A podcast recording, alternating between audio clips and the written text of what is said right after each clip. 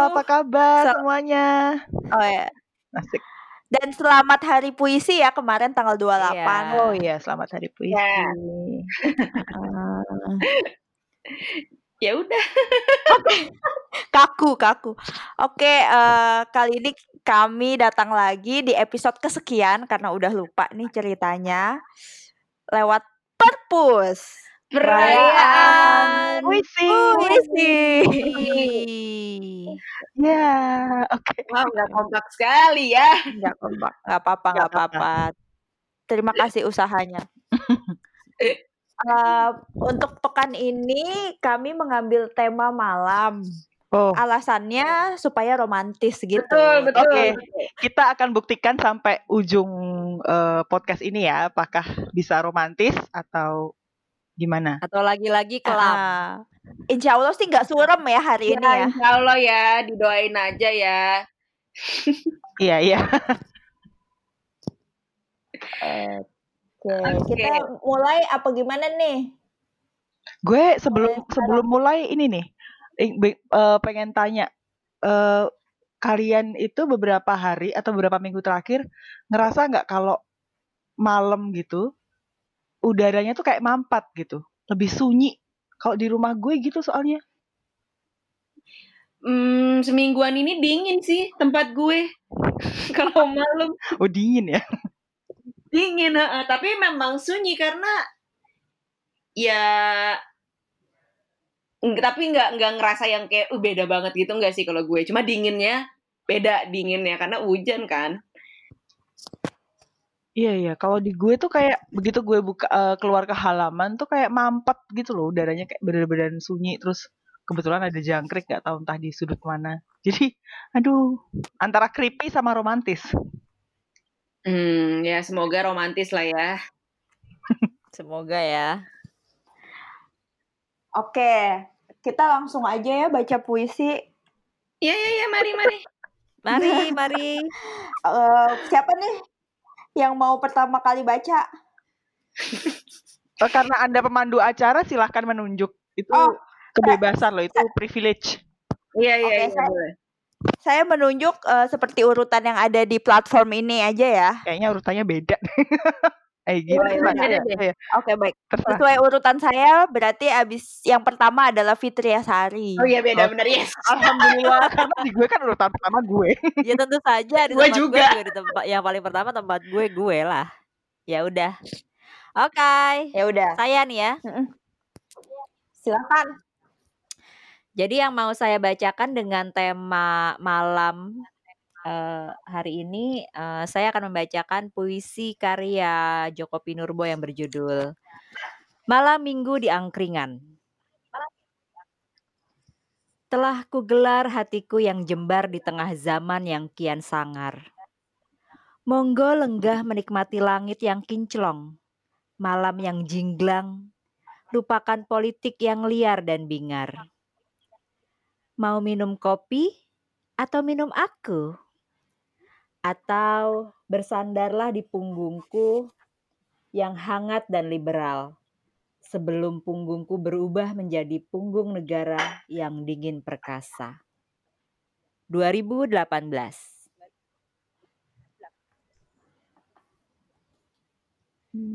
Halo, halo, kedengeran gak sih? iya iya dengar dengar dengar dengar dengar Menang baik. dengar dengar Puisi, puisinya centil ya. hihihi. Jadi kamu mau minum kopi atau mau minum aku? Oh, oke. oh baik baik As- Kenapa kenapa memilih puisi ini, Fit? Karena gue lagi baca buku puisi ini, terus yang eh, temanya malam salah satunya ya dia puisi ini. Oh, lagi baca buku barunya ya. Iya. Iya, Fitri baru lagi baca buku barunya. di highlight. Judulnya apa sih buku barunya itu? Perjamuan Oh, yang. Oh, covernya oke, kayak yang- cover eh oh. kayak cover kayak eh, bungkus eh bungkus lagi kayak box Kongguan itu loh. Di cover itu si Bapak udah balik belum? Ya, si bapak ada di balik cover. Jadi di covernya memang cuma ada ibu dan dua anak sedang Oh. menulis puisi di atas meja makan. Kemudian bapaknya ada di baliknya tuh. Oh, lucu Di ya. cover dalamnya ternyata gitu. Buku ini di eh, terbagi Oh, dalam eh, empat kaleng. Kaleng pertama, kaleng kedua, kaleng ketiga, kaleng tiga dan kaleng empat. Eh, kaleng tiga doang nih. Hmm. Eh benar-benar kaleng empat, ka- ka- kaleng empat. Dan yang isinya kongguan semua di kaleng empat. Yang lain isinya Oh, Pinang, Oke. apalagi biasanya. Lucu juga ya zaman sekarang. Packaging packaging buku tuh bisa dibikin lebih unik dan memberikan. Tapi apa, koneksinya apa dengan packaging itu dan isi puisi di dalamnya? Lu menemukan ada hubungannya nggak? Apa ya? Eh kan gue belum Apakah itu menambah menambah experience lu membaca gitu kayak akhirnya lu mengerti kenapa oh ternyata ini yang bikin Jokpin memilih eh gimmick yang seperti ini gitu. Mungkin kayak menambah pengalaman membaca. belum sih. Kebetulan gue baru baru sampai kaleng dua. Jadi emang belum belum belum kebaca semua. Cuma kalau dilihat dari daftar isinya, yang isinya kongguan itu beneran kaleng empat. Semuanya. Jadi judul judul judul puisi di kaleng empat itu perjamuan kongguan, bingkisan kongguan, keluarga kongguan, ayah kongguan, simbah kongguan, anak kongguan gitu. Sementara yang di depan-depan tuh eh, judulnya masih eh, eh, lain-lain lah gitu. Tapi di kaleng tiga itu judulnya Minah semua. Lahirnya Minah, rumah Minah, sekolah Minah. Nggak tahu nih siapa Minah. Gue belum nyampe situ bacanya. Hmm, ya, Jadi- oke. mungkin nanti kita bikin episode sendiri kali yang membahas si kongguan ini. Boleh kayaknya menarik sih, Bisa, kayaknya bisa. menarik. Jadi memang apa ya seperti yang tadi gue bilang eh seperti kita tahu bahwa kaleng kongguan tuh sekarang kan eh apa ya banyak berubah fungsi menjadi isinya tuh bukan lagi kongguan gitu kan. Isinya bisa eh, rengginang bisa kerupuk bisa apalah macem-macem. Terus lagi eh belakangan juga rame soal eh, gambar di kaleng kongguan tuh kenapa nggak ada bapaknya. Kemudian banyak meme-meme yang yang muncul dari situ gitu kan mungkin nggak tahu ya itu mungkin yang eh, menjadikan Jokpin eh, tertarik untuk menjadikan Oke, nanti kita bahas di next time aja gimana. ya ya ya ya ya ya Iya. Tapi emang banyak sih bakal yang eh, bisa dibahas kalau kita ngebahas itu satu buku gitu karena unik banget kan. Bener. Oke, berarti kita lanjut aja ya ke puisi kedua. Kalau di eh, platform gue yang berikutnya adalah Elina. Ini sebenarnya gue nggak tahu di platform, gue nggak tahu di platformnya Tika ini beneran setelah setelah Fitri adalah gue atau enggak kan ya udah gue terima aja. Tapi di platform gue iya, di platform gue iya. Setelah Fitri lu. Oh baik. Padahal setelah Fitri lu udah lah ya. Oke. Udah lah. Dua lawan satu. Eh, puisi yang mau gue bacain adalah puisinya dari W.S. Rendra. Menurut gue ini puisinya singkat, padat, dan jelas. Langsung aja ya, ya. Langsung. Mangga. Permintaan. Wahai rembulan yang bundar, jenguklah jendela kekasihku. Ia tidur sendirian, hanya berteman hati yang rindu. Sekian. Ah. Iya, singkat, singkat tapi langsung to the point. Iya, ini Iya, lebih curhat ya. curhat, iya curhat banget ini. Dan menurut gue ini pas banget karena kan di masa sekarang eh apa isolasi ini pasti banyak kan yang pada apa eh, LDR, Rindu. LDM, mm-mm, digiling rindu pasti kan banyak banget. Mintanya sama bulan, bulannya bingung nih yang yang minta banyak banget. Gue harus belai yang mana dulu. Itu singkat padat. Gue nggak biasa. Jadi alasannya apa? Alasannya karena itu. Asalnya kan karena kemarin kita bilang, eee, "Yuk kita cari tema malam." Terus seperti biasanya gue ini mencari di Google puisi malam. Ya sama sama sama. Gue juga. Ya kan? Ya Gua juga namanya gue nggak punya buku baru soalnya gue nggak punya buku baru. oke, gue juga gak punya. Ya udah terus keluar beberapa puisi banyak dan yang mana bagus-bagus kayak, eee, Jokpin juga ada keluar. Dan, eee, kenapa gue pilih punya Rendra? Karena ini pas banget, singkat, eee, apa, interpretasinya tuh tidak luas gitu ya, maksudnya kita bisa mendapatkan satu makna yang kurang lebih sama tiap orang kalau baca puisi ini. Dan pas banget gitu, pas aja. Soalnya waktu gue kemarin lagi nyari puisi, gue pas lagi kangen-kangennya sama emak kan, sama mama gue. Jadi pas Hmm. banget gitu. Sementara nggak bisa nggak bisa mudik, nggak bisa pulang. Mm-mm, betul. Ya, jadi romantis ya Romantis, ya. tolong ini saya sudah mendongkrak keromantisan, tolong ya. Alhamdulillah ya akhirnya. Ya alhamdulillah. Tapi Belum, belum, baru dua, baru dua. Belum. Ya. terkabul. mungkin udah ketawa aja. Mungkin kalau ada yang dengerin puisi ini, ini bisa dijadikan salah satu acuan untuk dikirim ke pacar yang jauh atau ke pasangan yang jauh gitu. Me memercikan romantis eh, lagi karena berjauhan dan jarang ketemu gitu. Bisa, bisa, bisa. bisa, bisa. Atau bu- buat yang belum pacar juga nggak apa-apa. Nggak apa-apa, usaha nggak apa-apa. Gebetan maksudnya. Iya, gebetan atau Bisa, ya bisa bisa. Heeh. Ada lagi yang mau ditambahin, Elina? Eh, udah sih itu aja dan eh, pesan untuk pembaca selanjutnya ya, tolong jangan turun ya romantisnya ya. Mohon nih. Pesan sponsor. Oke, langsung aja ya. Eh, apakah pembaca berikutnya akan menurunkan atau akan menaikkan? Kalau di ya, no platform pressure. saya, platform saya yang selanjutnya adalah Giandra. Iya siapa lagi? siapa lagi? Ini sebenarnya gue hari ini juga akan membawakan puisi W.S. Rendra. Tapi tapi ini benar-benar tolak belakang sama Elina. Kalau tadi Wow. Elina sangat singkat, nggak lebih lebih ke durasi sih. Oh, begitu ya. Kalau tadi Elina sangat singkat, puisi yang gue pilih ini panjang banget. Kita nggak janjian ya, Gi ya? Sab- ya, kita nggak janjian, cuma caranya sama-sama sama googling puisi malam sama. Kayaknya itu kuncinya. Eh, judulnya adalah Pertemuan Malam. Hmm.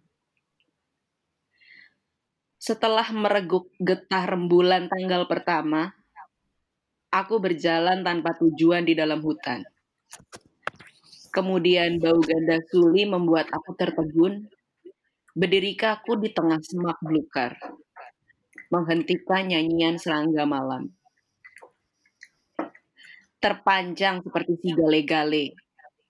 Tanpa pikiran dan perasaan. Banyak masalah datang bersama tanpa sebab dan akibat. Kemurungan menyelimuti diriku. Seperti kabut menghalangi pemandangan. Itu pun tanpa makna.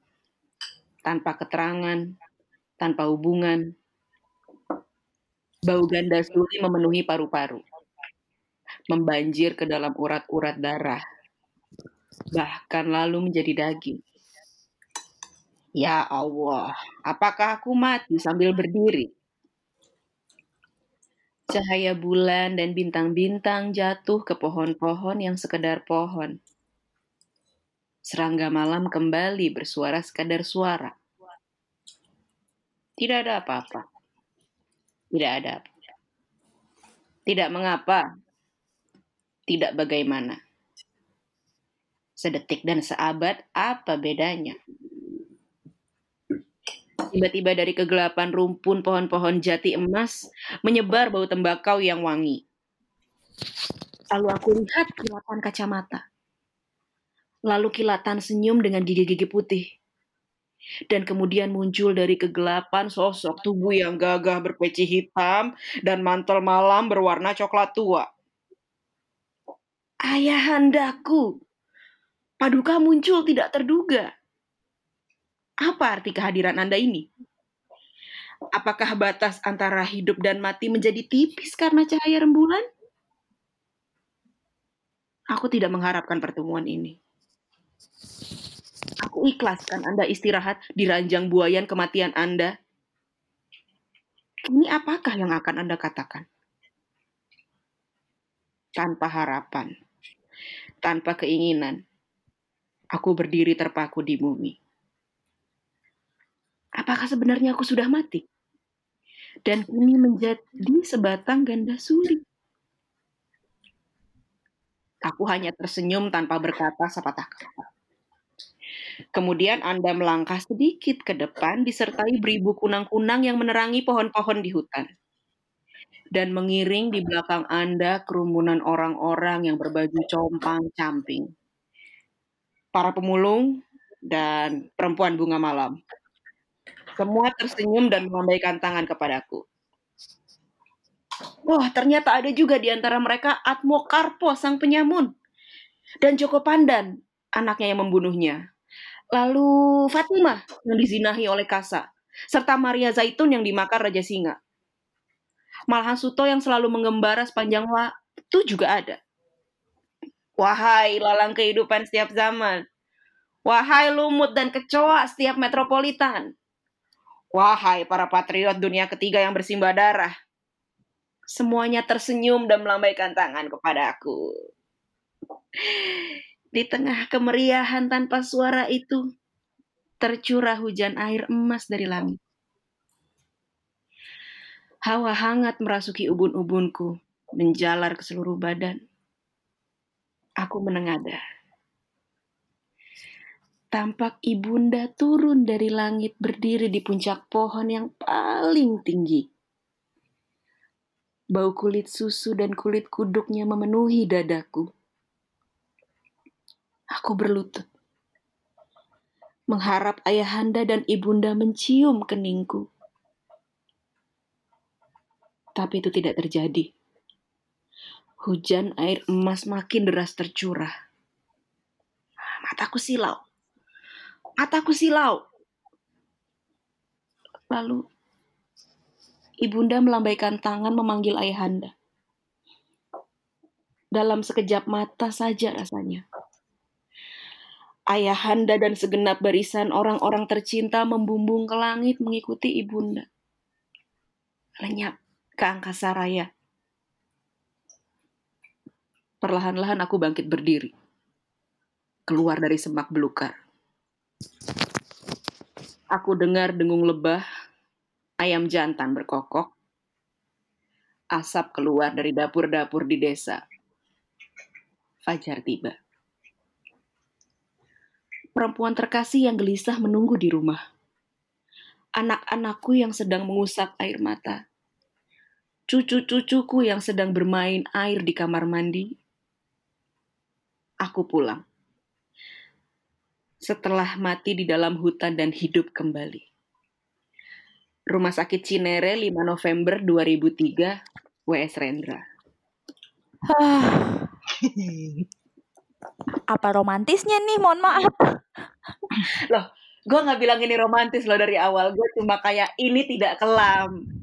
Tapi gue nggak bilang ini bahagia. Jadi apa? Gimana? Gimana Ki? Gimana? Gue Gak tahu ya bagian gak kelamnya di mana juga gitu. Gue iya. ini nggak kelam. Ini tuh sebenarnya ya. Ini kerinduan sih. Kayak ya kalau yang versi Elina itu kerinduan yang manis, ini tuh kerinduan yang dalam gitu. Jadi eh eh, nggak mau nanya nih gue kenapa milih puisi gitu. Loh, Ini gua baru mau nanya. akan ini melanjutkan. Kenapa? Ternyata Iya. Kenapa ngegas biasa Oh sorry sorry, kepedesan. Eh, kenapa memilih puisi ini ya? Nggak, nggak, nggak. Tapi benar kayak tadi sebenarnya ada beberapa kandidat gitu kan. Cuma kan eh, satu kita lumayan jarang nih bawain WS Rendra gitu. Jadi kayak ya udahlah kayak mungkin WS Rendra dengan eh, eh, tipikal dia yang suka eh eh, kata-katanya tuh kan lumayan tajam ya WS Rendra itu. Jadi kayak gue penasaran hmm, gimana ya kalau malam versi WS Rendra. Beginilah ternyata.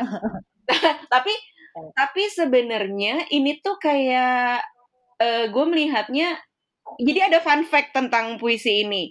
Karena gue melihat di bawah ada keterangan Rumah Sakit Cinere 5 November 2003, gue cari tahu dong, ternyata benar.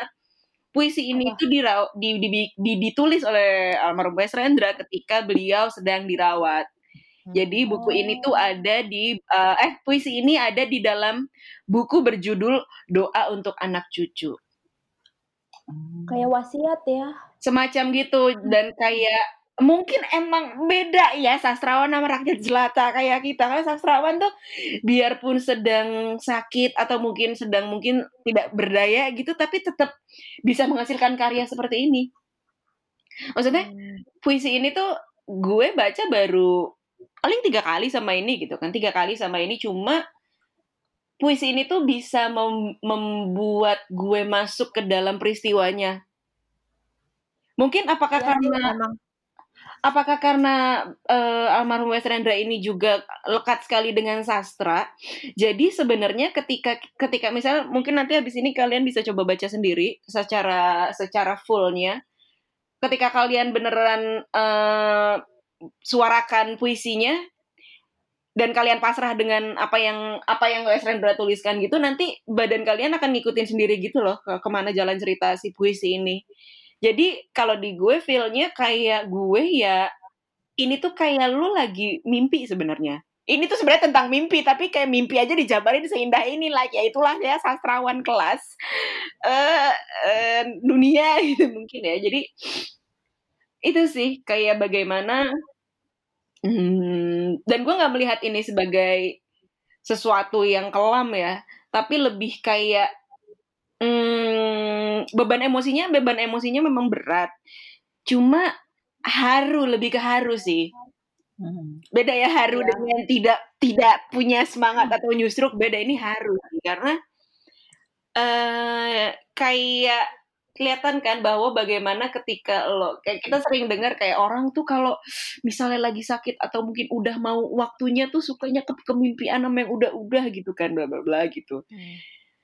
Tapi eh di sini bagaimana Wes Rendra menjabarkan pengalaman spiritualnya itu mungkin I don't know apakah ini beneran dia bermimpi bertemu dengan ayahanda dan ibundanya atau atau mungkin ini ya uh, purely hanya uh, imajinasi. Cuma bagaimana W.S. Rendra ini menggambar menggambarkan yang lalu dan yang sekarang gitu sih. Itu, itu kayak di di bawah tuh kayak dia berhasil ngeflip bahwa ya balik ke realitanya itu buat saya yang membaca ya buat saya buat gue yang membaca sih itu berasa kayak news gitu loh aduh itu sih iya tapi tapi iya sih maksudnya mm, makanya tadi gue bilang oh nggak romantis ya karena memang kalau gue yang gue rasain abis denger lo baca itu tuh kayak sesek gitu loh hmm. kayak hmm. karena itu mimpi yang indah gitu ya kan saat lo merindukan orang yang sudah nggak ada, terus lo ketemu lagi, itu kan indah kan, tapi terus dibalikin kayak gitu tuh kayak, uh, gitu. Iya. Haru, ya. Kalau misalnya nanti coba kalian cek bentuk, uh, bentuk, uh, tulisannya ya, setelah yang, padat padat padat padat, dia tuh S. Rendra bagaimana dia menyelipkan, tak tak tak tak tak tak, aku berlutut. Jadi cuma dua kata. Terus setelah panjang panjang panjang panjang tiba-tiba fajar tiba. Kayak ngasih uh, momen-momennya itu pas gitu loh kapan kadang kan orang kita kadang suka nulis kita pendek-pendekin biar artsy ah atau kita kita bikin gini biar kayak kesannya keren aja gua dulu gitu, gitu. cuma WS Renda ini bener-bener tahu apa yang dia tulis gitu loh Perempuan yang terkasih gelisah menunggu di rumah, anak-anakku yang sedang mengusap mata, cucu-cucuku yang sedang bermain air di kamar mandi. Aku pulang. Kayak, wah, bagus banget sih puisi ini. Guys, silahkan dicek judulnya Pertemuan Malam. Baik, baik. Itu kalian rasain sendiri ya. Oke. Okay. Gitu. Oke. Okay. Gimana Elina dan Fitria Sari ada yang mau ditambahkan? Uh, kalau gue memang pas denger denger Anggi baca yang gue tangkap ini ya sesek. Maksudnya ya sama kayak Tika. Eh tapi menurut Terus? tapi terus gue memahami kadang manusia itu ngerasa rindu tapi mungkin perasaan yang dirasa itu bukan cuma satu. Rindu yang penuh gitu loh. Ada rasa sesak ada rasa yang romantis kayak puisi sebelumnya. Jadi rasa rindu itu nggak bisa dijabarkan hanya dengan satu kata rindu gitu di dalam rindu itu tuh kayak ada sesak ada ada Hmm. harapan ada sedih juga eh, tergantung background apa yang menyebabkan rindu gitu Mhm, betul. Iya, iya, iya, benar-benar. Rindu tuh kompleks ya. Iya. Perumahan ya. kompleks Uh, apalagi kalau rindu nggak bisa tersampaikan kompleks banget Waduh, waduh, waduh. Iya kan Ya. Oke, kita lanjut aja daripada nanti ngomongin gini gini loh, jadi sedih. kayak gini, ya kan? kayak gini gini goreng isu nih. Gua nggak suka kan goreng isu. Oke, kalau dilanjutkan berarti gue, giliran gue ya. Eh, jadi gue mau bacain puisinya Jokpin, judulnya Kemacetan yang Tercinta. Apakah benar kemacetan itu tercinta? Oke, kita mulai ya. Kenapa gue kayak monolog ya? oh gue pikir Ayo, udah ayo, mulai ayo, ore, ore. gue pikir udah mulai Belum, Gua belum. Berikan waktu dan tempat. Oke, oke, oke. Oke. Maaf, maaf, maaf. ya sorry gue pikir udah mulai gue udah diem kan Sorry. Mulai ya. mulai, mulai, mulai. Kema- Kemacetan tercinta. Sudah jam 9 lebih 9. Jalan menuju rumahnya masih macet. Ia bunyikan klakson mobilnya berkali-kali, hanya agar sepi tak lekas mati. Malam adalah senja yang salah waktu. Matahari telah diganti lampu-lampu. Ia lihat bayangan ibunya di kaca spion. Ia hirup harum kopi dari pendingin udara. Selamat malam, Bu. Apakah di tengah kemacetan ini kecantikan masih berguna? Ibunya tidak menjawab, malah berkata, "Kemacetan ini terbentang antara hati yang kusut dan pikiran yang ruwet.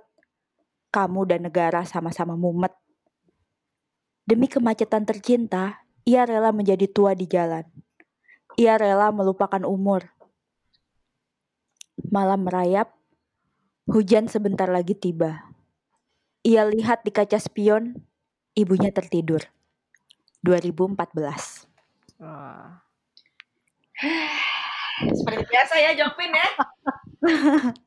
Iya, Kenapa nih milih puisi ini tuh? ya, nunggu nunggu gue. Eh, karena mm, temanya malam dan mau romantis kan ceritanya. Nah, gue pas baca puisi ini di suasana yang sekarang, gue ngebayangin betapa kemacetan itu ternyata bisa romantis ya. Gitu. Iya, we took it for granted, bro.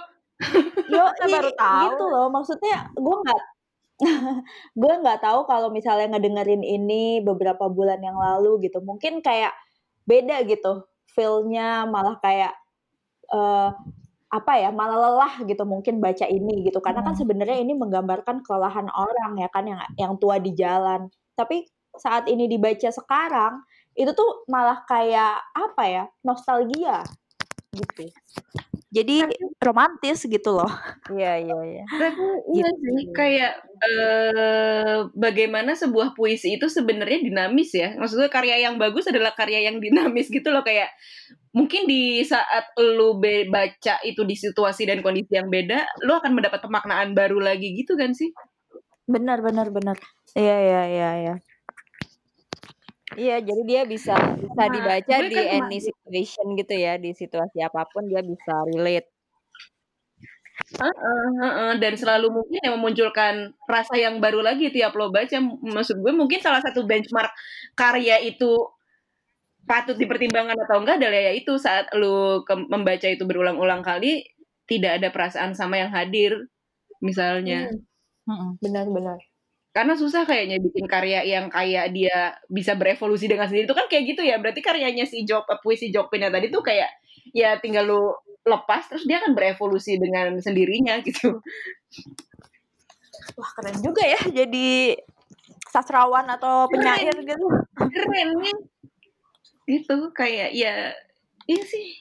Mantep mantep mantep mantep anjay. Iya. gitu.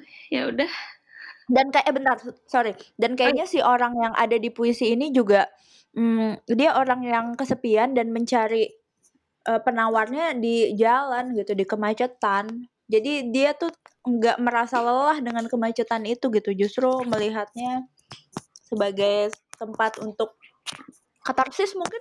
Oase ya. Mm-mm. tapi gue tuh suka sih eh, kemacetan malam hari maksudnya eh, ada ada sisi romantisnya memang sih. Karena memang ketika macet lo bisa ngelamun. Lo bisa apa lagi memang selain ngelamun. Iya sih, Bener. ngelamun. kayak Tapi gitu. dan eh, dan formula apa? Iya iya. Dan formulanya tuh banyak orang tapi lo ngerasa sepi. Itu formula yang gue suka soalnya. Benar. Oke, Menurut gue tetap kembali Iya, iya iya, kenapa puisi di- bisa, bisa dibilang dia evolve gitu kayak tadi ya? Karena perasaan Bisa manusia apa? selalu eh, bisa apa berkembang gitu. Hmm. Tadi kan dibilang gitu ya. Karena ya perasaan manusia selalu Hmm. berubah-ubah kan. Jadi banyak yang bisa mema- memaknai puisinya gitu. Sama kalau tadi Anggi bilang dia bisa menikmati kemacetan kemacetan malam gitu ya, sementara orang lain mungkin bisa marah-marah. Tetap lagi tergantung perasaan kita. Pernah gue ngomong sama temen gue, wah gue suka hujan gitu kan. Biasa anak sok ngindi kan. Eh, gue suka hujan gitu. Hmm. Terus temen gue bilang, temen gue bilang, ya iya lo suka hujan karena lo lihat hujan pada saat lo di rumah di teras lo sambil ngopi atau ngeteh. Bayangkan lo eh lagi harus buru-buru kerja tapi lo naik motor lo kejebak hujan lo nggak akan bisa bilang lo menikmati hujan gitu. Ya tergantung Iya, iya benar.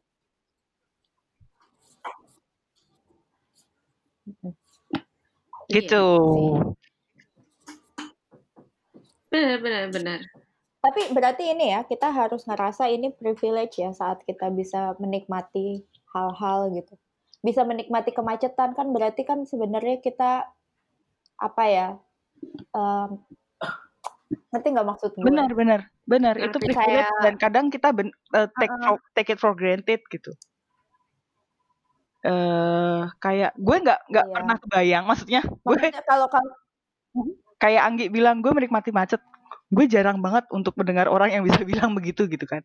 Apalagi temen gue eh teman kantor nih, posisinya dia pindah keluar Jawa di daerah yang eh jalanan beneran Hmm. sepi gitu. Pas ketemu dia bilang deket pas ketemu dia ke Jakarta dan eh, macet gitu ya. Ya ampun gue nggak pernah membayangkan bahwa gue akan bilang gue kangen macet Jakarta. Ya gitu. Perasaan bisa bolak-balik. Mm-mm. Iya. wow Oke. Oke. Oke, sudah azan berarti tandanya kita harus udah-udahan nih untuk betul sholat. Itu Iya, jam pulang tuh. Oke. Ya isoma. Gitu. Eh jadi eh, ada yang mau menarik kesimpulan dari eh, sesi kita sesi sesi kita hari ini? Eh, paling gue gue memiliki satu rekomendasi aja sih kalau ngomongin tentang malam kemarin itu gue habis menonton kembali film Selamat Pagi Malam udah ada di Netflix Oh ya gue juga baru nonton lagi tuh.